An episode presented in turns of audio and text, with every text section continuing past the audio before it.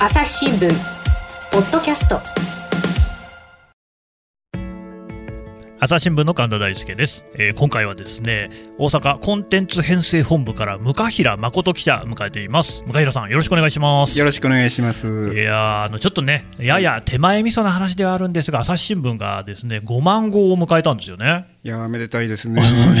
はい、そうなんですよね。3月2日で5万号になったということで、まあ朝日新聞結構歴史はね長いんですよね。ですね、本当に。うん、140年ぐらい前からあるんですね。えー、えっと向平さんは、えー、これまでお仕事っていうのはどういうことをされてきたんですか？うん、まあ編集者最初は記者から振り出しなんですけど、うん、まああの世紀の変わり目あたりであの編集者になってその世紀の変わり目っていうところが、ね。えー、ミレニアムですね。歴史を感じますけど、はいはいはいはい、20年ちょっと前、ね、もう結構なりますね、まあ、地域面っていわれる、まあ、あの鍵盤とか、うん、あの皆さんのところでいうとこう一つの県のところでやってる、えー、そういう新聞の方の編集が多かったんですけど、はい、本誌の方もちょっとやったりそんな感じであっち行ったりこっち行ったりして、まあ、あのよく考えたらもう20年ぐらいになるんですね、本当に、うん、私もですね2004年から6年ぐらいにはあの石川県金沢にいたんで、ひょっとしたらお世話になってるかもしれないですね。はいはいはい、で今回はでも別にその5万号とか新聞の歴史を話すわけじゃなくて、はいはい、向平さん、今日はどんな話ですか？あの5万号に合わせて私たちなんかやんなきゃいけないわけですよ。まあね、えー、まあ、つまり名体名体って言わってるだけだったら、えー、お前らでやってるってことになっちゃいますから。ね、ね。えー、だからその歴史を感じていただきつつ、うん、なおかつあの皆さんにそれを楽しんでいただける、うん。うん、なんかこういうそういう素材はないかと、うん、でいろいろあ私の方からデスクに提案するわけです、はい、こうしましょうかああしましょうかって。みんなうん分かんないな分かんないなってばっかり言われましてですね、えー、それは困ったなと思って結局もう10回目か11回目あたりでもうなんか布団の中でもうずっと考えてて 夜はたともうじゃあ料理でもやるかとかってはたと思いついたんですね、えーえー、なぜなら私は毎日お料理作ってるわけです。あそうなんですか、えー、なるほど。すみません。失礼ですけど向平さん今おいくつもう52になりますよ。52歳の男性ですが、毎日料理を作る。結構珍しいんじゃないですか？そうですね、うん、なんか、えー、お好きなんですか？好きというよりもなんかうちの妻があんまり料理が好きじゃないと、ええ、なるほどね、ええ、でだから出されるものを食べてると毎日同じものになったりとか、うん、筑前煮はまあ健康にいいんですけど、はいはい、毎日出されるとだんだん嫌いになるという まあまあそういうことあるでしょうね、ね。うん、じゃあやっぱりご自分のお好きなものを食べたいなんてこともあってそうです料理好きになった、えー、はい。まああの記者の振り出しの頃にあの、栄養講座みたいなのをちょっとあの取材しましてでそこのとこでなんかこう栄養バランスよくお料理を自分でやりながらあの栄養の取れたあのお食事を作ろうみたいな、うん、そういう講座をやりまして、うん、でその取材をした時にあこういうふうに料理すれば俺でもできるかもしれないなと思ってでその時にあそこの講座の教材を買い込みまして、えー、でまあそこから始まったのが結構若いうちからですね。そうですね。ただ一人でやっててもそんな面白いもんじゃないんですよね。あそうですか。やっぱりねあの感想言ってくれる人がいないとなるほど。そんなに続きはしないそこはやっぱり奥様が。そうですね。うん。で、まあ、すみません向井さん、はいはい、5万号の話なんで。あ忘れてました。5万号で料理だっていうところまで来て、うん、でそれでどどうなったんですかそこから？でまあ、まあ、自分は料理ができるから、うん、でこの会社、まあ、幸か不幸か料理をできる人がそんなにたくさんいないと。まあそうですね、ね、うん、うん、まあ、あの台所行くとみんな大抵カップラーメン食ったり弁当食ったりしてますよね。そうですね。ね。ということは逆に言うとこれは一芸として売り込めるのではないかと思ってですね、うんうん、で一応言ってみたらですねなんかものすごいデスクが飛びついてきまして。飛びついてきた、え。ー、はいはい。ねあのみんな実は5万号チーム誰も料理ができないということが分かりまして。それも情けない話ですね情けないですね、えー、私だってやりますよ料理、ねえーうん、でまあじゃあ君がやってくれるんだったらやろうよってことになりまして、う。ん、ほうほうでじゃあ何やろうかということで、うん、ちの新聞社の方にもデータベースなるものがありますんで。ね。でそれをこう昔からずっとこうお料理って入れたり献立、って入れたりしてあの食べ方って入れたりしながらこう一個一個こう見てってそんなにまあ細かいデータベースでもないんですけど、うん、でもまあ見ていくと結構変なもんがあると 変なもん。変なもんがあるんですこれが、どんなもん？まあ例えば、うん、スタッフドポンキンって意味わかります？スタッフドポンキン、ええ。スタッフって中に詰め物をするっていう意味でしょそういうことですね。ポンキンが分かんないですね、えー、かぼちゃなんですよあねかぼちゃは南京じゃないんですか？なんかねだから昔これ1917年のお料理ですけど、ねうわ、古いですね、ええ。だからなまってるんですね、ああ、ええ。なるほどね。あパンプキンか。そうなんですよ。あーなるほど分かりました、ええ。はいだからであとお料理といっても昔旧仮名遣いですからああのふはふは芋なんてものがありましてね。あ ちょっと可愛いですね、ええ。うんうん。うんなんか私もなんか可愛いなと思ってなんだろうと思ったら、要するにふわふわ芋なんですそういうことかなるほど、ええふわふわをねふはふはって書くんですね、ええよっぽど熱いのかなと思うじゃないですか、ふわふわしないと食べられないのがおでん的なね、そういうんじゃないですね。なんですよ、面白いですね。そうなんですよ。だからこれはちょっと話題になりそうだと、でまあそのお料理っていうのはこの時代のそれぞれのこう特徴がありますよね。あのご時世みたいなのをこう取り入れたり、うん。まあ、その時入ってきた新しい食材を取り入れてみたり、でまあ、あの戦争中だと、まあ、残念なことですけど、まあ、食料がなくなるのでその範囲内で何とか工夫しましょうみたいなとか、まあ、時代っていうのが分かる。つまり5万号の歴史を料理を通じて感じていただけるんじゃないかと。おーこれ身近だしちょうどいいですよね。ねええ。ただまあ一応スクラップせっせせっせとやってったんですが、はい。あの昔のデータですから、うんあのまず旧仮名で読みにくい、そうですね。ねはい。であの副写がそんなに良くないのであなんて書いてあるのか分かんないあ、ものもある字がかすれちゃったりなんかして。ええうんでまあみんなでこうああでもないこうでもないと読みながらですねどれがいいだろうかと言ってあの結構揉めたんですけどね。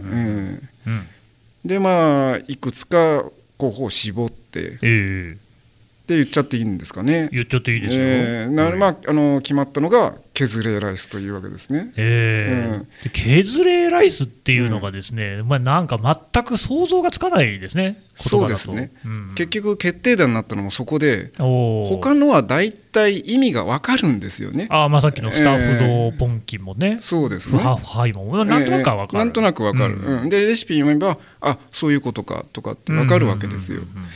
だけど削れはなんだか全くわからない。そうですね。ねえ。なんか削るのかなっていうぐらいの話でね。でもそのカタカナで「け」「つ」に点々「でれ」なんですね。おだからみんな最初かつぶしライスかなと思ったんですーよ。あはいはいはいはい、え。ーうん。でもかつぶしどこにも出てこないんですよ。うん。かつぶしライスだったら猫まんまですよね。そうですよね。そういうんじゃなかった、ええ。はいはい。それはちょっと食の上でもかなり悲しいものがあるんですね。それはちょっとレシピとしては紹介してなさそうだなそうですね。ええ。ええ。うんうんでどうもよくよく読むとはい。焼き飯なんですよ。焼き飯、ええ。うんうん。でもお弁当なんです。お弁当、ええ。冷めた焼き飯なんて美味しいのかなと思うじゃないですか。思いますね。ねえ。うんうん。であのどうもお魚を魚焼き飯の中に入れて、うん。で炒めてあのお弁当に詰めてどうぞと出すってこれどうなんだろうってう。ーん。まあ、そもそもお弁当の中に入れるものって、ええまあ、あのお惣菜を入れるっていうような形でご飯はまあ白米であったりとかはいうことが多いでしょうし、ええ今でもそんなその焼き飯とかねチャーハンとかをお弁当に入れるって、まあ、なかなかこうアイデアご飯っていう感じですけれども、ええこれ、えー、といつ頃の話なんでしたっけ？1940年ですね。いやーだから戦前ですもんね、はい、まさに太平洋戦争前夜とでそういうことですね。もうこの数ヶ月後には食料統制が始まるっていう時期です。うんええうんうんうんっていうことになるとまあ何かの代用として魚を出してきたのかなと思いつつですね、はいはい、読むとですねあの魚は何でもいいって書いてあるんですよ。結構雑ですね。雑ですううんんでさらに読むとなんか前日の残り物でもいいって書いてある。さらに雑になってきましたね。ええ。はい。一人前って書いてあるのにご飯が一人3杯とかってうん。多すぎるだろうみたいなとかです一人三杯食べるんですか？ねえ。うんいくら当時の人はご飯白飯食ったっつってもね。なかなかちょっと想像しにくいですね。しにくいですね。うんうんでまあじゃあこれを作ろうということになったわけなんですうんが、うん。ただまああのこの頃の料理のレシピって今と違って写真がないんですよ。ああそうですね。え。えまあ、今でもあの朝日のレシピで時々こうあの簡単なレシピだけ書いて写真ないのありますけど、えー、それの走りですよね。なるほど、えー、だから今はもうネットとかでもう綺麗な写真がついてて、下手したら動画まで作り方そうなんですあれが便利でね、えー、魚の切り方なんかもよくわかる、えーうん、だから逆に言うと魚なんだけれどどういう料理ができるか作ってみないとわからない。いやなんせ1940年の話ですからね。そうなんですよ、うん、再現するみたいなことになるわけですね。なるんですけど、えー再現図があるわけじゃないんですよ。えー、何がどこに向かっていくか分かんない、えーえー、設計図がないプラモを作るような感じでですね、あ、うん、箱がなくなっちゃったみたいな感じで。でまあしょうがないから、うん、まあ、読みながら一個一個あの再現していくわけなんですけれどそんなに材料複雑じゃないんですね。あそうなんですか、ええ、うん、あの玉ねぎと、はい、それからじゃがいもあごめんなさい人参ですね、うん、それぞれみじん切りにして、うん、で人参はあの別個に茹でておいてくださいと。ほうほう。でまあ硬いからですけどね、うん、であの玉ねぎはフライパンで炒めましょうと。でその後魚を何でもいいからとにかくほぐせと。何でもいいからほぐせ。何でもいいからって魚によってだいぶ違うだろうと思うんですけど。そうですね、えー、まあまあ何でもいいんだと、えー、はいでほぐした上でそれをまた炒めましょうと、うん、炒めるとだんだんほあのほつれてきてなんかボソボソになっちゃうんですけどね、え。ー、自分でやると思ったんですけど。はいはいだから見た目はね悪いんですよなんか。えらいもん作っちゃったなと思いましてですね。そうですか。みんな食べてくれるかなと思いながらこう、えー、箸動かしてるわけですよね。うんうんうんでまあしょうがないからその上にこう人参を入れると、うん、でその上であのさらに塩コショウなんです味付けが。へ何味だと。なんかまあ割とシンプルな感じですね。ねえ、うん、えー、だから魚だから和食かなと思ってたんですけどそういうわけでもない、うん、うん、なんとなく洋食っぽい、うんでそれでああ洋食なんだなと思ってさらに先を読むと、はい、あの一応炒め上がったらあの器に詰めて、うん、上からグリーンピース散らしてくださいと、うん。まあ、それはまああの冷凍で買ってきてやったんですけど、うん、で一番最後に仕上げで紅生姜のせろって書いてあるんです。紅生姜ですか、ええ、はい。これは何料理なんだと思うじゃないですか、まあ、お寿司、ちらし寿司とかね、えー、そういうものとか、えー、いや、ちょっとなんか全然想像つかないですね。全く想像つかないですね。うんうんうんだからその途中までねグリーンピース散らすとこまでね一体俺は何をしてるんだろうと思ってたんですけれど。あと1940年にしちゃ結構なハイレベルな要求ですよね。そうなんですよ。あったんですかね、えー、そんなに食材。ねえ、うん、まあ確かに食材の数自体は少ないけど、うんうん、まあ、紅生姜あってもだからグリーンピースじゃなくて青豆って書いてるから適正語は使わないってんだよね、えーまあ、だからその辺に生えてる豆をブチブチって抜いてきて使ったのかもしれませんね。まあ、ありえなくはないですね。ですね。はい。はい、うん。でまあだからそのグリーンピースまでは良かったんですけど紅しょうが散らした段階で、うん、あれとあの急に綺麗になったんですね、うん、緑に青でなんかこう華やかに。それまでなんかこう灰色だったんですね。色味が良くなった。色味が良くなったんですね。あらこれは意外といけるかもしれない。ね、うん、でちょっと食べてみると、うん、なんとなくこう洋風なお寿司みたいなだからあの紅しょうがのお酢が染みてきてるのであ結構いけるかもみたいな感じになってきて、えうん、でまあ持ってってみんなに食べてもらうとあこれいけるっつって結構ですね。評判が良くて。実はこれ失敗なんじゃないかと言われたんですけど。どういうこといやつまり昔の料理はまずかった的な感じでみんなでうわまずいとかって言った方が盛り上がる。がつくし、えー、そうそうそう、うん、盛り上がるんじゃないかと、うんうん美味しく作ってどうするとか怒られましたね。朝日新聞。ポッドキャスト。朝日新聞ポッドキャスト。ニュースの現場から。ある種すごい興奮している中で笑顔を見せてると、トランプ氏の呼びかけに応えてですね、えー、その祝祭的な雰囲気っていうのが現場にあった。その子供のまだライオンなんですけれども、はいはい、ただなんですね。ただ。はい。余剰動物っていう言い方が業界の中ではあるんですけれども。世界有数の海外取材網、国内外、各地に根を張る記者たちが、毎日あなたを現場に連れ出します。音声で予期せぬ話題との出会いを。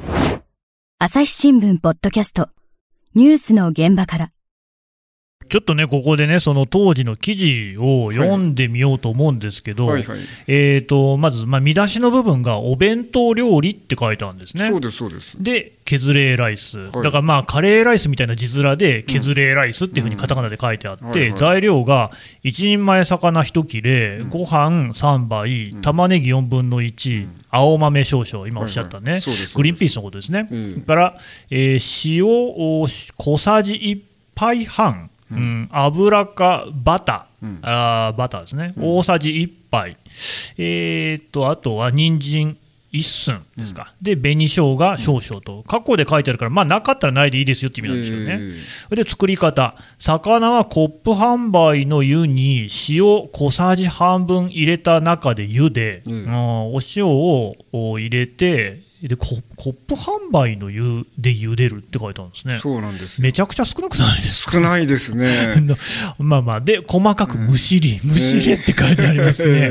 えっと、残りの、何ですか、これ、れ歴魚魚？焼き魚あ、ね。焼き、あ、ごめんなさい、焼き魚。なの、ん。いや、確かにかすれてるから読みにくいですね。焼き魚とよし、焼き魚の残り物でいいですよって書いてあるんですね。よ。しじゃないっつうの で、玉ねぎはみじんに切る、はいはい。うフライパンに油かバターを溶かし、ん。まず、うーん、ネギを炒め、ネギなんか出てきましたっけ？ネギを炒め、魚を入れ、ご飯も加えて混ぜながらよく火を通し、別に細かく刻んだ人参を茹でて入れ、丁寧に混ぜ合わせ、塩と胡椒を振り、最後に青豆を散らす。あ、確かに今ね、話に聞いた通りですね。そうなんです冷まして、お弁当箱に詰め、紅生姜を散らし、えーて鉄か味噌等を添える、はいはいはいなはい鉄か味噌って何ですかね？これもね分からなかったんでね。調べました。はいはい。そしたら昔っていうか、まあ、今でも地方とかではあるらしいんですが、まあ、田舎のお料理とかでええ。野菜とかつまりごぼうとか人参とか細かく刻んでフライパンで炒めて、まあ、だからきんぴらの要領ですね。はいはい。でお醤油じゃなくってあのお味噌とみりんとかを混ぜ合わせて、うん。でそれを上からかけてさらにこうなんか絡めて出すと。だからあの味噌野菜炒めみたいなものですね。ああ、うん。なるほどね、うん。それもお添えると美味しいよってなそういうかことですね。うん。まあちょっと淡白だからですね。いやでもだからそうやってできたものが意外や意外現代人の取材班に受けが良かった。よかったんです。美味しいんですね、ええうんなるほど。これはもうだから最初は想像してなかったですか？全く想像してなかったですね。本当に。見た目もいいんですか、見た目もだから紅生姜のおかげで結構華やかになるんですね。あだいやだって考えてみても、グリーンピースがあって紅生姜があるってそれだけで赤と、うんあの緑があるから、ええ。でまあ、あの魚のね、えー色味とか、ご飯の色味ってのは大してねあれでかもしれないですけれども、えまあ、それこそちらし寿司みたいな綺麗な感じになるんですね。そうですそうです。うんでしかもお弁当なわけですね。ええお弁当っていうことは、だからあの冷めても味が落ちないっていうことでしょうね。そうなんです。うん実際そうですか？いやだから最初は熱々で食べないと美味しくないんじゃないかと思ったんですけどそうでもないんですよ。うん逆に味が染みてきてうん割となんかしっとりしてうまいとみんな評判でした。なんか不思うん議な話、これ、ちなみに調理ってどこでされたんですか？自宅です。自宅で、えええ じゃあ、その奥様もいらっしゃった。っていうかあの妻が写真を撮ってくれたんですけど そうなんですか。普段あの庭に来る野鳥を撮るためになんか気合いの入った一眼レフ持ってましてね普段から野鳥撮ってるんですけど、うんでだからそれを、まあ、あの使って撮ってくれと言ったらですね、はい。もう大騒ぎになりまして。大騒ぎなんでもアングルの中に入るなんかこう障害物を全部どけると黒澤明みたいなことを言い出しましてね。あ あーなんかまあそこ確かにね写真の写りっていうのを考えると、ええ。ないものがないない方がいいものがあると。そうそうそうそう、んんんあると恥ずかしいものとか。ああ映り込んでほしくないっていうね、ええええあのそこのなんか壁のところのシミが気になるからちょっと老けとかですね。それでもうじゃあ話がだいぶ変わってきちゃいましたね。ええだから、そんなに難しい料理じゃないのに作るのに3時間かかってしまいました。あ料理自体の時間以外にもいろんなことがかかったってね。段取りが大変だ段取りがね、ねえ。あーでも確かにこれ、あの紙面とか、あとウィズニュースにね、はいはい。その削れライスで多分検索すると出てくると思いますけど、ええ写真載ってますけれども、なかなか綺麗な写真ですよね。そうなんですよ。これ全部じゃあ奥様が撮った？そうなんです。へえ、いやいや、あの見事な写真ですね。えはい3時間かけたかいあった。まあ凝り性ですから はいはいはいはい。ええ。うんうん。これでも明るさが足りないとかっつってなんかこうブツブツ言ってましたけれど、えー、なるほどね、えー、ただまあここまででとりあえずその削れライスができたわけなんですけれども、はい、あのそもそも、まあ、削れライスって何なのかっていう話については、まあ、まだ分かんないわけですよね。そうなんです、削れって何なんだっていうことですよね、えーうん、やっぱそれが分からないことにはみんな読者も納得しないだろうということになりまして。うん。それでまああの、まあ、こういう時のためにはあのお料理班というかですね、うん、お料理記者っていう大変詳しい人たちが東京にいるということでですね、はいはい、でまああのそういう人を通じて、まあ、ちょっと調べてもらおうじゃないかということになってですね、うん、あの東京に長澤さんという編集員の方がいらっしゃってお料理専門であると、うん、そうですね。ね、えー、うん、だからその方にちょっと削れて何か分かりますかって問い合わせのメールを出したんですね、はいはい、そしたら長澤さんも大変こう凝り性でですね、えー、もうあちこち問い合わせてそれであの、えー、あの辻調理師学校の先生とですね、はいはい、なんかこういろいろ調べたらしいんですね、うんうん、でなんかもう記事の方を見ていただくとその時のこの問答も載ってたりするんですけれどまあなんかこう、えー、ああかなこうかなっつってあのそもそも削れって何語だってとこから始まって。確かに。まあ、ええ、多分その外来語なのかなっていう感じはしますが、えでもそうとも限らないですもんね、えうんうん、だからフランス語のむしるっていうのともちょっと違うよねとか、なんか結構その議論をしたようです。その長澤さんと辻調理師の方とでもって、そうです、そうです、あ、えー、あの長澤さん、あれなんですよ、ポッドキャスト、これまでに出ていただいてるんですけれども、えー、もうそれこそ食の文化、食の取材を続けて20年以上になるっていうような方ですから、さまざまな料理、多分知ってるはずなんですよね、外国のものも含めて。でも、最初は長澤さんもピンときてないって感じだったんですね。そうなんです。なんかこう昔の明治時代のなんかお料理グルメ小説とかってのに出てたということは知っていらっしゃって。でもそれやっぱ知ってるのすごいですね。ねえー、でしかもあの会社にあるのか個人の私物なんかわからないですけど そのまあ、あの復元版みたいな本をですね持ってきてここに載ってるとかってことを教えてくれたんですね。まあ、いや本当に朝日新聞にもいろんな記者いますよね。いますね本当に、そうですか、でもやっぱりそれがどこの言葉なのかっていうのは分かんない。分からない、うん。当時だからまあ洋食の一つとして紹介されてるようなんですね。なるほど、えーであの辻調理師の先生といろいろ話してるうちに、うん、あのこれはひょっとしたらあの追調理師の先生が思い出したらしいんですけど思い出した。思い出した、うん、だからあのむしるっていうことでちょっとなんかタラとかを使うんじゃないですかね向こうではと長澤さんが振ったら、ええ、あそれは多分イギリス料理のケジャリーですねって思い出されたらしいんです。なんか似てる音が。そうそうそうそうそうそう、ケジャリーね、でもその前にその、むしるって言ったらタラじゃないですかとかっていうそういう発想なんですね。そうなんですよ。むしれる魚といえばタラだろうみたいな、えー、その辺もやっぱりなか なか普通に暮らしてるとね分かんないところありますけれども、えー、ちょっとねケジャリーって名前出てきましたけれども、うん、お話ねちょっとまだ続きますんで、はい、一旦ねここであの引き取らせていただきたいと思います。向井さんどうもありがとうございました。ありがとうございました。朝日新聞ポッドキャストはいというわけで向平記者のお話を聞いてきました、えーと、朝日新聞の創刊は1879年だそうですからね、まあ、確かに歴史は古い、で5万号をおかげさまで迎えたってことなんですよね、まあね、本当にこれ、いつまで続けられるのかって、まあ、正念場になってるっていうのは皆さんもご存知の通りで、できればね、倍の10万号もあったらいいなと思いながら、これ、今、収録に臨んでますけれども、料理っていうのがね、実はですねかなり歴史がその新聞記事としても古くて、あの料理メモっていうのがですね今、レシピ記事として朝日新聞にはあるんですけれどもなんとその前にもですねお料理っていう名前でコラムがあったそうであの向平さんはじめですね皆さんが調べられたところでは1915年7月14日のレシピが一番古いそうで、えー、レシピはおろしレンコンだそうです。ねえまあおろしレンコンっていうことですからレンコンの上におろしかなんか乗ってんですかね僕はちょっと分かりませんけれどもいや、あの意外とこうさっきの削れライスの話もそうですけれども料理自体って今も食べられているものも結構あるんですよね。歴史っていろいろな見方あると思うんですけれどもこう生活に根ざしたもので何で調べられるかなっていうと結構料理っていうのはまさにそれなんだなと今も食材の話もあり戦中の、ね、戦前の話とかもありましたけれどもあの料理を見ていくと歴史がわかるっていうのはすごく面白い視点でこういうところをねあの皆さんにぜひ味わっていただきたいと思います朝日新聞ポッドキャスト朝日新聞の神田大輔がお送りしました。それではまたお会いしましょう。この番組へのご意見ご感想をメールで募集しています。ポッドキャストアット朝日ドットコム。podcast アットマーク朝日ドットコムまでメールでお寄せください。ツイッターでも番組情報を随時紹介しています。アットマーク朝日ポッドキャスト。朝日新聞ポッドキャストで検索してみてください。